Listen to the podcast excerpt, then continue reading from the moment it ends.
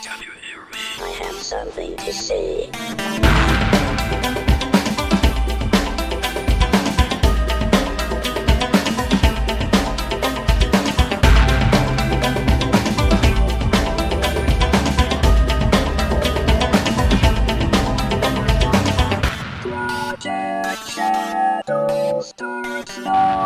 Hello, everyone, and welcome to this episode of Project Shadow. My name is Charlie. You might know me better as sci fi fantasy writer C.E. Dorset. And hi. Wow, February has been huge for the podcast, and I want to say thank you to all the new listeners. Hi. Um, just to give you all a bit of context, we've been getting down in downloads per day the same number every day so far in February that we got for the entire month of November. More than. So, thank you to all the new listeners and welcome to the project. Today, we're continuing our normal Monday thing where I'm going to talk about the most recent episode of Star Trek Discovery because I am a huge Star Trek fan and I really want to like this show, and it doesn't make it easy. If you're new to my reviews, I will do a brief kind of summary of my feelings of the episode before going into spoilers. And oh, you best be believing that I will be going into spoilers for this episode because, oh my goodness. Uh, uh, okay. So, Point of Light picks up on things that have been happening in previous episodes and picks up some some stuff from last season, which is upsetting to me. It's really trying to tie up a lot of loose ends from last season. And it's also kind of a backdoor pilot for an upcoming series of Star Trek that they are reportedly working on. Though there are some who are passing around rumors that Star Trek Discovery will not be getting a season 3 I highly doubt that. I think that it will get a third season just because I, at this point, I think CBS has doubled down too much on it to let it go away just yet. No matter how many people are watching it, I, I really feel like with the tardigrade lawsuit and everything else, I, I think that they would feel that they would lose too much face to get rid of it. If anything, if the season doesn't garner them a lot of viewers, then what we're going to see is yet another reboot for season three to see how much Trek a Star Trek could Trek if a Star Trek could Trek Trek. And yeah, overall, th- this it wasn't a bad episode. I didn't enjoy it as much as I did episodes one and two though that's for several different reasons. Most of which I cannot discuss until we get into the spoiler section. Let me just say, because I think I can say this without spoilers, I actually really enjoyed everything that happened with Tilly on the Discovery. I'm okay with what they're doing with Amanda. I actually like that they're giving Amanda more of a plot more of a character than she had on the original series, though she only appeared in one episode, so it's not, you know, I can't really say too much bad about her appearance on the original series because, like I said, she only appears in one episode. But I like that they're giving her more character, they're giving her more to do, and they're showing her involvement with Spock. And I hope over the course of the season showing her relationship with him in a way that will help us understand her appearance in Journey to Babel more. We'll see. I do like the actress, I do like the character. And for the most part, everything that happened on Discovery, I liked. I'll have to hold off on that until we get into spoilers, but I just have to say Mia Kirshner's portrayal of Amanda Grayson, I, I really enjoy. I like it. I do want to see more of it. I just okay. Uh, the other half of the episode takes place on Kronos and deals with the Klingons and tidies stuff up from last season. And that, to me, is where the episode fell apart. And I don't think I could talk about that at all without getting into spoilers. So, all in all, not a bad episode. I think it worked for what it was trying to do. But I think it had some tonal problems, which is something that Star Trek Discovery has been plagued by. And those tonal problems would not have happened if they just let this part of season one's plotline completely go away. But they didn't. So it, it made for a very I, I don't know the word. It just it felt like two episodes of two competing shows that were smashed together because it was. It was a backdoor pilot for an upcoming series and an episode of Star Trek Discovery at the same time, and the tone between those two shows don't jive well. So I think that's all I can say without getting into spoilers. So, from this point on, if you have not seen Point of Light, which is episode 3 of season 2, and you do not want to hear any spoilers, please go watch that episode and come back for the discussion that will follow. Okay. So, are we are we ready? Okay. Don't don't blame me if you find yourself spoiled. Okay, so my biggest flaw that I can pin on this episode is that we go to Kronos and we deal with the Klingons again, which means that we have to deal with L'Rell, and that uh, that's problematic. And we deal with Ash Tyler again, which is also problematic. Okay, so let, let's kind of deal with these separately. One, they are trying to, I don't know, cut the baby in half and give us some explanation of. Okay, so a lot of people complained, myself included, about the way the Klingons looked in season one. Because they tried to make them look more alien, which I'm not entirely opposed to, though that is kind of anathema to the way Gene Roddenberry looked at aliens. He wanted to make sure that you could always see the humanity of the actor coming through because he felt that you needed that humanity to be able to have empathy with them. And I don't think he's entirely wrong with that idea.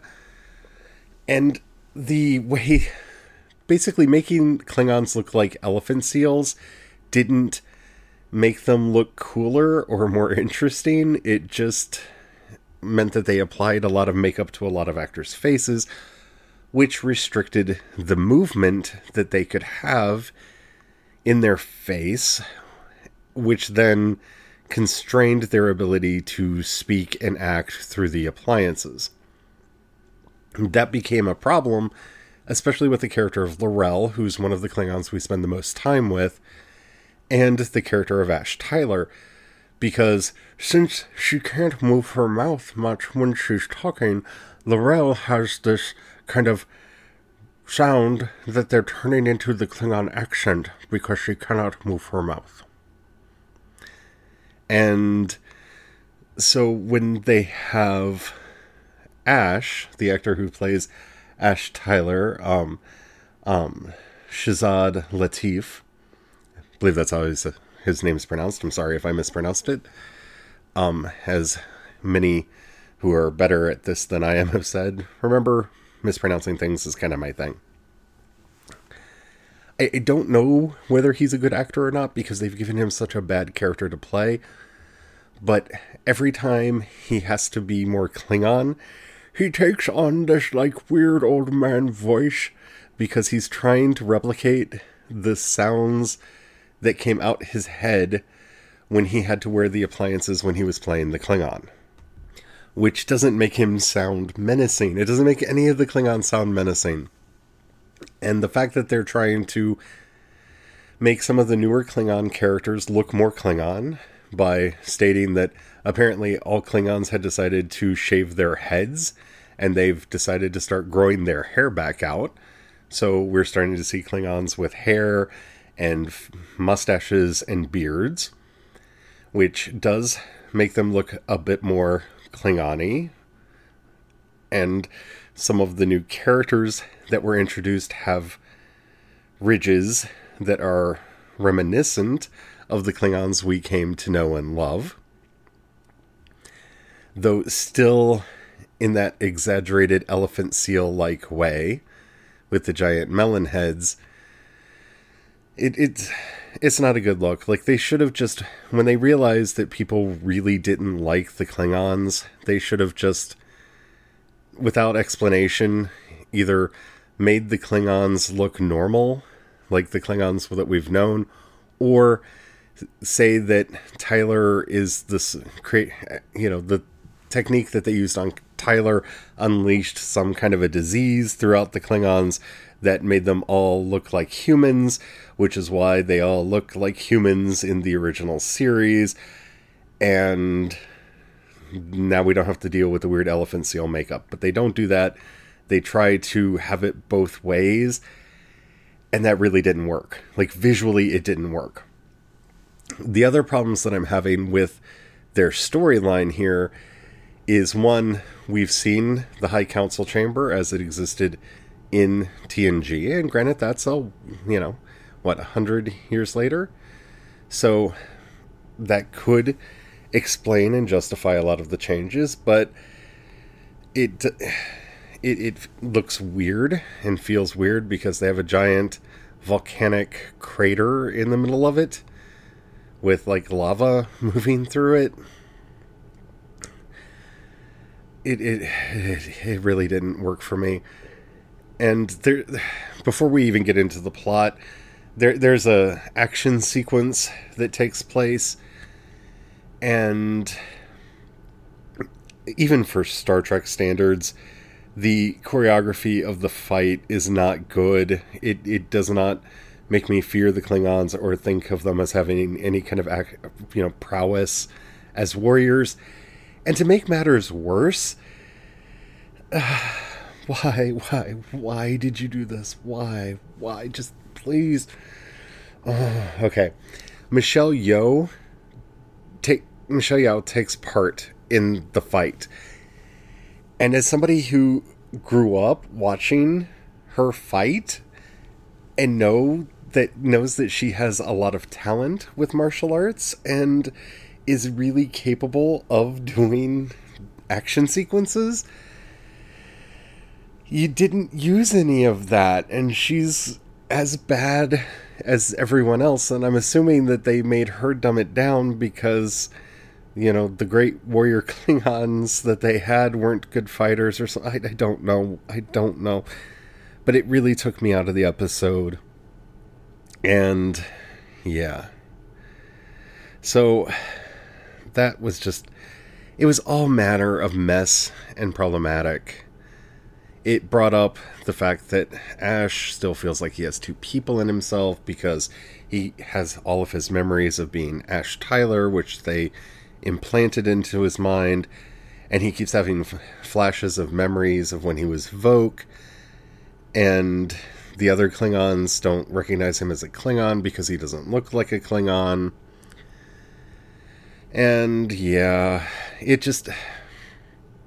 He was the least interesting character in season one. And the fact that we go back to him in season two did not make anything better. It did not improve his character. They did not reboot his character at all. They have him doing some of the same strange vocal things that they did in season one. Like I was saying, the when he talks like a Klingon, he puts on his I'm an old man voice. Like, he. Uh, it wouldn't be so bad if it wasn't for the fact that we have a series of unfortunate events out there. And it's basically the same voice that Neil Patrick Harris puts on when Count Olaf is pretending to be an old man. And that's a comedy show, and you're trying to make me feel that Klingons are mighty warriors and whatnot. Yeah. There's so much more to talk about, and we'll get to it after this word from our sponsor. And we're back. Okay, so just continuing to deal with the Klingons. Now, granted, yes, this is a hundred years in the future, but in next gen, there is a whole plot point about how a female cannot lead the High Council. And maybe, I'm trying to give them the benefit of the doubt here, they're trying to say that that's because of stuff that L'Rell did, and that L'Rell is going to ruin it for women in power in the Klingon Empire for at least 100 years. And that's the plot line we're getting with her. And if it is, I don't want to see that.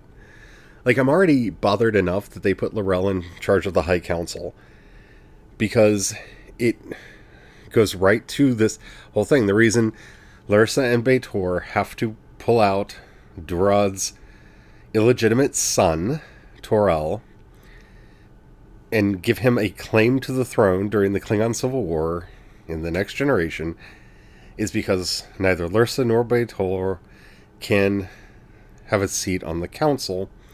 They cannot have leadership of the council, and so they need to find a boy, and they do, and that's the plot there. And maybe they're trying to retcon that out of the universe. That would be upsetting to me because the Klingon Civil War, Redemption Part 1 and 2 are two of my favorite episodes of The Next Generation because I love Klingons. I've not I've made no secret of the fact that I used to cosplay Klingon quite a bit and have contemplated doing it again. But it's hard to get that much leather. Leather's expensive and the head appliances are uncomfortable. But it's a lot of leather. Anywho. So basically, the whole plot on. Uh, just to know, the reason I'm focusing on the Klingon part right now is I want to end in a happy place, and I enjoyed what happened on Discovery. That's why I'm saving that for last. So basically, the whole gist of the plot of what happens on Kronos, it's a back, it's a backdoor pilot for the Section 31 series that they're planning to do with Michelle Yeoh after this. And so we see her intervening during an attempted coup and recruiting Tyler to her crew for the cloaked Federation ship that she is on in the show. And okay, you did a couple things that are all right with this because initially I I I almost accepted the idea that she beheaded the child and Tyler and I was kind of hoping she beheaded Tyler because that's a character that just needs to go away. But then immediately we get the reveal that they basically cloned their heads so that they could frame the people who tried to commit a coup and say that, you know, they saved they they died trying to save her, and that Tyler was a monster all along, and dot dot dot. So we are soft trying to they're trying to soften the edge of Emperor Georgiou, and they're trying to signal to us that while she may be doing bad things in Section 31, because Section 31 does bad things, they're not letting her be the absolute monster that they made her out to be in the first season. Okay, I'm all right with that, but you've sapped so much of my interest in the series by telling me that uh, the character of Ash Tyler is going over to that series. Because the whole point of that storyline is the recruitment of Tyler for her crew.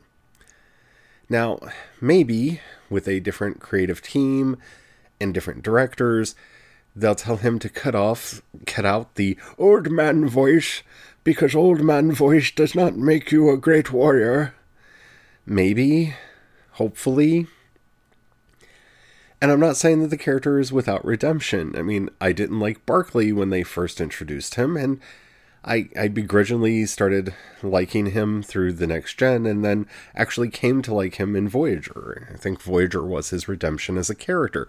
So It is possible to redeem a character that was just annoying, but I, I don't have the confidence that they're going to be able to do that because they had an opportunity here and they didn't take it.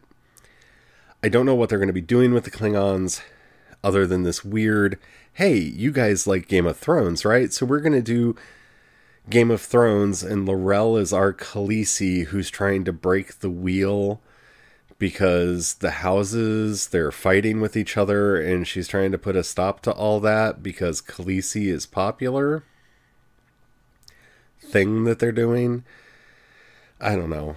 I, really I, I really don't know. Okay.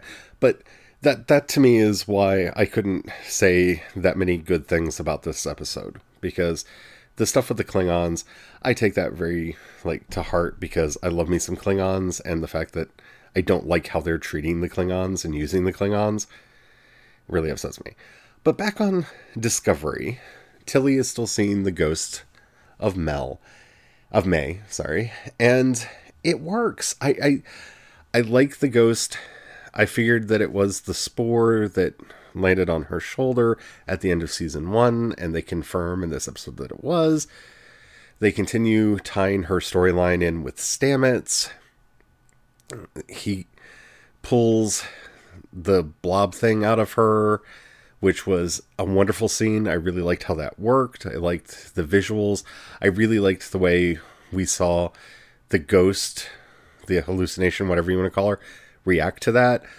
I like the stuff that led up to that with the breakdown in front of Pike. I enjoyed all that. I really like that.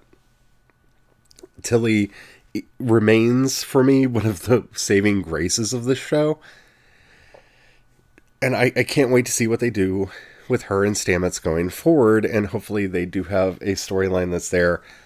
I can tell you right now that it's going to lead to them either figuring out that they can never use the spore drive again, which is probably what's going to end up happening, or figuring out a way that they could use the spore drive at least until they realize that it's unethical for them to be doing terrible things to the weird blob monster, and then finally stop using it for good. Which they could have already done, and we could be done with the spore drive, but no, we're not. Okay. But that that's my feeling with that. I, I enjoyed it. I liked how it worked. I liked her her you know, her and Saru. I liked you know, the way she worked with the other crew. That was great. I've already talked a little bit about Amanda Grayson. I like that she stole Spock's medical records and brought them to Pike. I find it interesting that that Spock has been possibly framed for murder or maybe killed some people. Maybe went crazy and killed some people. I am assuming that through course of the story we're going to find out that that's maybe a section 31 cover story so that that's kind of what I'm thinking is going on is that what we didn't see is that Section 31 picked Spock up and they ended up killing those doctors in the process of apprehending him and framed Spock for their murder.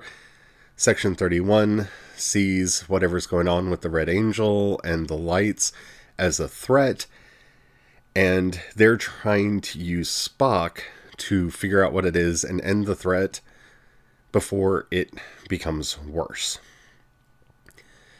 Which means we're going to end up with some kind of showdown between the Discovery and the Section 31 crew, which is going to cause all kinds of emotional issues for Michael and Tyler because they're the love that makes no sense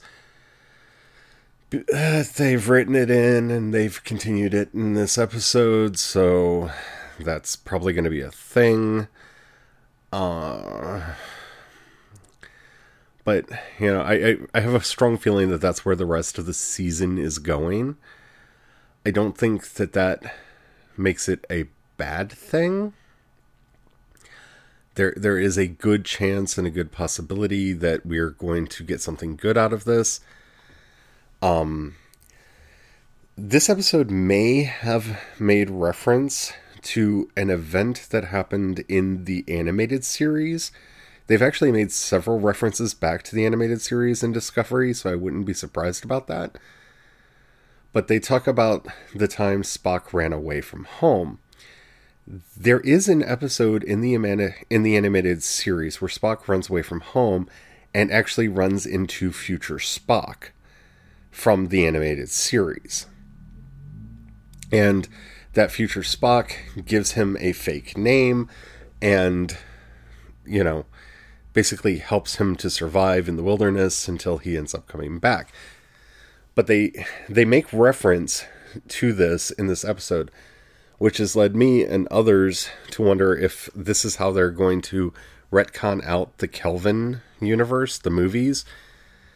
Um, even though they don't have to, it's a self healing problem in that so he stops it gets stopped from happening which means it doesn't happen which means he doesn't go back to stop it from happening which means it gets undone which means it can happen again and it does happen again and loop de loop de loop de loop de loop i have a feeling because they have been so obsessive with timelines with star trek that they're going to find some excuse to undo this and that the red angel has something to do with future spock and the red matter and blah blah blah blah blah blah blah. Because remember, Spock came back a while before the Romulans did in the first Star Trek movie, so they may be playing around with that idea in some way. I hope not. I sincerely hope not.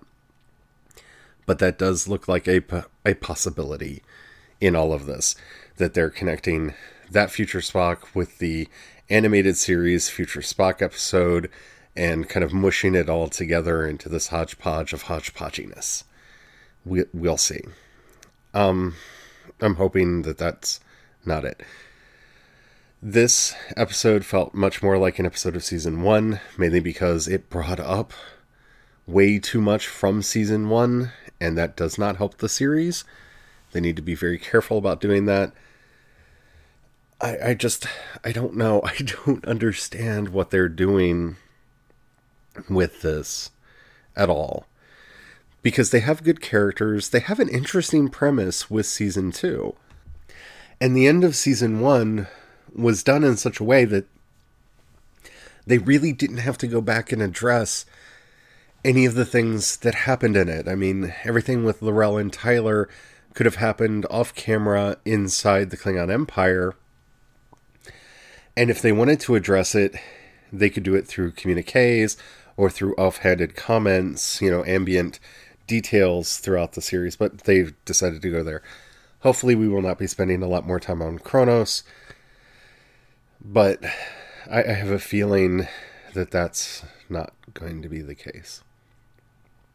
My biggest hope in all of this is that the Red Angel is not going to be the explanation they use for why the Klingons look the way they do in the original series that would be upsetting. Not as upsetting as if they went with the weird Augment thing from Star Trek Enterprise, but it, it would it would not make me happy. I don't know. We'll we'll have to see where they're going. This this is the first kind of bummer episode that they've done this season. Episode 1 was good, episode 2 was good. This one, not so much. We'll have to see with episode four, where it looks like they're concocting a reason for Saru to be on the brink of death. Uh, I don't know. Um, we'll we'll have to see. The title of the episode is an obol for Charon and we're going to get introduced to the character of number one and learn her actual name. So, yeah. I don't know. We'll have to see where this is going. I, I still think it's a show worth watching, even with this weird misstep in it. But we'll have to wait and see. It's just, that's the nature of things. Alrighty. I hope you enjoyed this episode a lot more than I enjoyed this episode of Star Trek Discovery. If you did, and the app that you're listening to me on allows you to rate the episode, please do so. It helps out a lot. It tells the algorithm to share the podcast with more people, especially if you're on Apple Podcasts. That really helps out a lot over there. If you're new to the show, welcome. Hi. If you really like what I'm doing and you got a buck you can throw my way, in the show notes you'll see the Anchor community support link. If you click that, you can join the project for as little as $1 a month. That money really does help out a lot. Helps me get to conventions, helps me get the new microphone that I'm talking to you on, helps me to get some of the things that are going to help the new books look better for you all when they come out and not take me weeks of time to get to look good. As I was able to get Vellum and Worldographer. So, thank you so much to everyone who has been helping. Okay. Um if you want to reach out to me, especially if you watch this episode and you have thoughts on it, I would love to talk to you. You can hit me up on Twitter. I'm CE Dorset on Twitter. You can find a link to all my social media over at projectshadow.com, as well as links to all the projects that I'm working on. I'm knee deep in edits right now for the book, Crucify My Love which I'm still hoping will be out before Valentine's Day. It looks like I'm going to be able to make that schedule, but only time will tell. So until next time, where we will talk about something that's not Ash Tyler. Don't forget, have the fun. Bye.